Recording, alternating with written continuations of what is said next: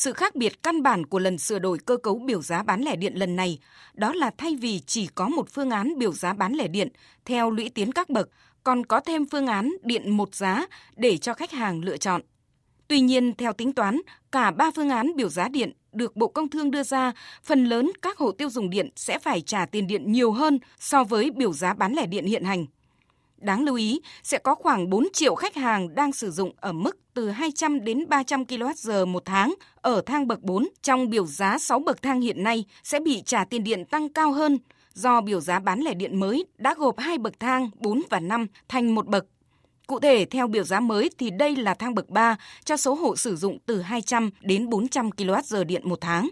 Còn với phương án điện một giá, các chuyên gia khẳng định chỉ những hộ tiêu dùng từ 700 kWh điện một tháng trở lên, tương ứng mỗi tháng đang phải trả trên 2 triệu đồng tiền điện thì mới nên cân nhắc lựa chọn, bởi mức giá bán điện một giá không hề dễ chịu chút nào.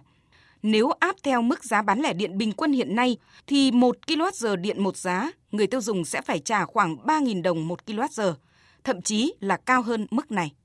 Đó là chưa kể trong đề xuất bao gồm cả biểu giá bán lẻ điện theo 5 bậc thang và biểu giá điện một giá đã có tới hai phương án được đưa ra.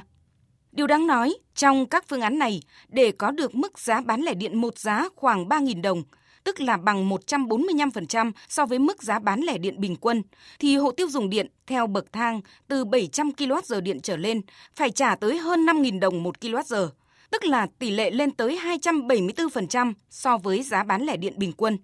Và với phương án khác, để giảm áp lực cho những hộ sử dụng hơn 700 kWh, lựa chọn phương án giá điện theo bậc thang có được mức giá gần 3.800 đồng một kWh, thì số tiền phải trả cho mỗi kWh điện một giá cũng lên tới gần 3.200 đồng một kWh.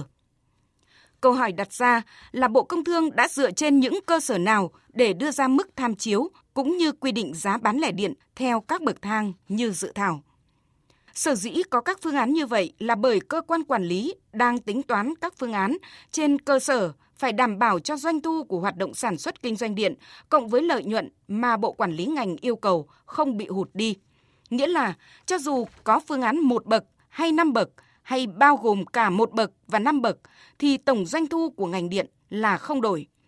Tại dự thảo lần này, chính sách an sinh xã hội đã thể hiện khá rõ khi biểu giá 5 bậc thang đã đề xuất gộp hai bậc đầu tiên của biểu giá hiện hành thành một bậc mới từ 0 đến 100 kWh đồng thời giữ nguyên số kWh điện từ 101 đến 200 và đề xuất giữ nguyên, thậm chí giảm hơn so với mức giá hiện hành. Điều này đồng nghĩa với việc phải co kéo ở các bậc thang cao hơn sao cho đủ. Chỗ này bớt đi, áp chỗ khác phải tăng cao để bù vào. Theo các chuyên gia trong lĩnh vực năng lượng, giá điện bình quân hiện nay đang được tính dựa trên tổng doanh thu của ngành điện, chia cho tổng lượng điện thương phẩm tiêu dùng trong năm – liệu doanh thu bán điện theo các phương án trên có bằng với mức giá bán lẻ điện bình quân đã được phê duyệt và bằng với tổng chi phí thực hay không. Cần phải công khai tổng doanh thu bán điện và doanh thu của từng bậc thang đối với nhóm khách hàng sinh hoạt. Bộ Công Thương cũng cần phải làm rõ căn cứ pháp lý của việc đề xuất giá bán lẻ điện với tỷ lệ lên tới 274% so với giá bán lẻ điện bình quân trong phương án biểu giá điện mới đang đề xuất không thể đưa ra những phương án đánh đố người tiêu dùng như dự thảo đưa ra.